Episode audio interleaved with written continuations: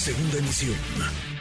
Manuel López San Martín, en MBS Noticias.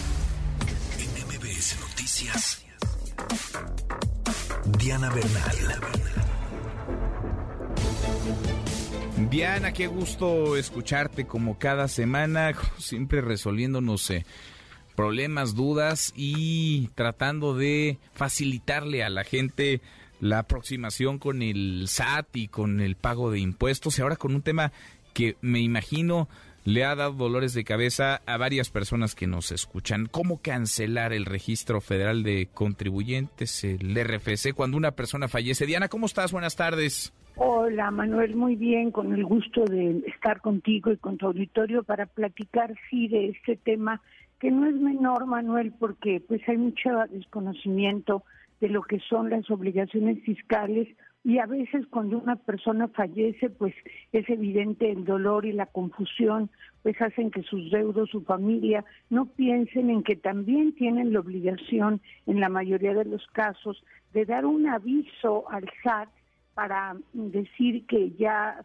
falleció el contribuyente y que por lo tanto se solicita la cancelación de su registro Federal de Contribuyentes.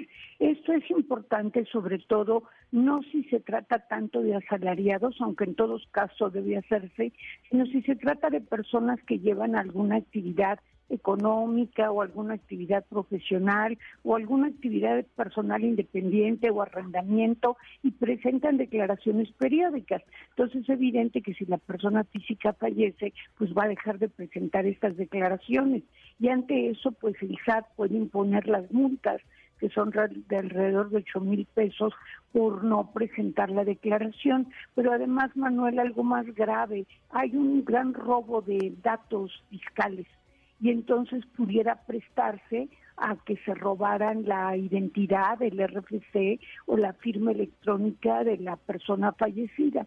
Entonces aquí el trámite pues digamos que es sencillo, pero no tanto, porque tiene que ser presencial. Puede acudir cualquier familiar acreditando que es familiar, pero tiene que formarse en la fila virtual, en la página, en el portal del SAT y pues esperar a que le den cita. Una vez que le den cita tiene que acudir tanto con su INE como con el INE de la persona que falleció y tiene también que presentar, pues obviamente, el certificado de defunción y llegar, llenar un formato de aviso que se proporcione en la página con diferentes datos.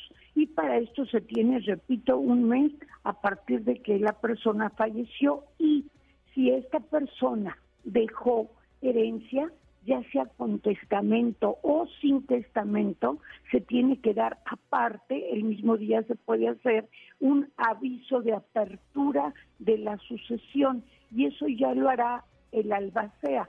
O sea, eso no lo tiene que hacer forzosamente el familiar, sino si la sucesión es con testamento, el propio notario lo puede hacer y si no, pues lo haría si es eh, persona que murió intestada, lo haría el albacea. Entonces son trámites de la, pues de la vida y de la muerte que son situaciones cotidianas como lo vemos todos los días, Manuel. Sin duda, cotidianas, pero no por ello menos engorrosas y sí, le han sacado dolores de cabeza a varios o le siguen sacando dolores de cabeza a varios, por eso siempre te agradecemos Diana que nos que nos des luz y que le facilites la vida a quienes nos escuchan. Gracias como siempre, muchas gracias Diana. Gracias, Manuel, buenas tardes. Muy buenas tardes también para ti.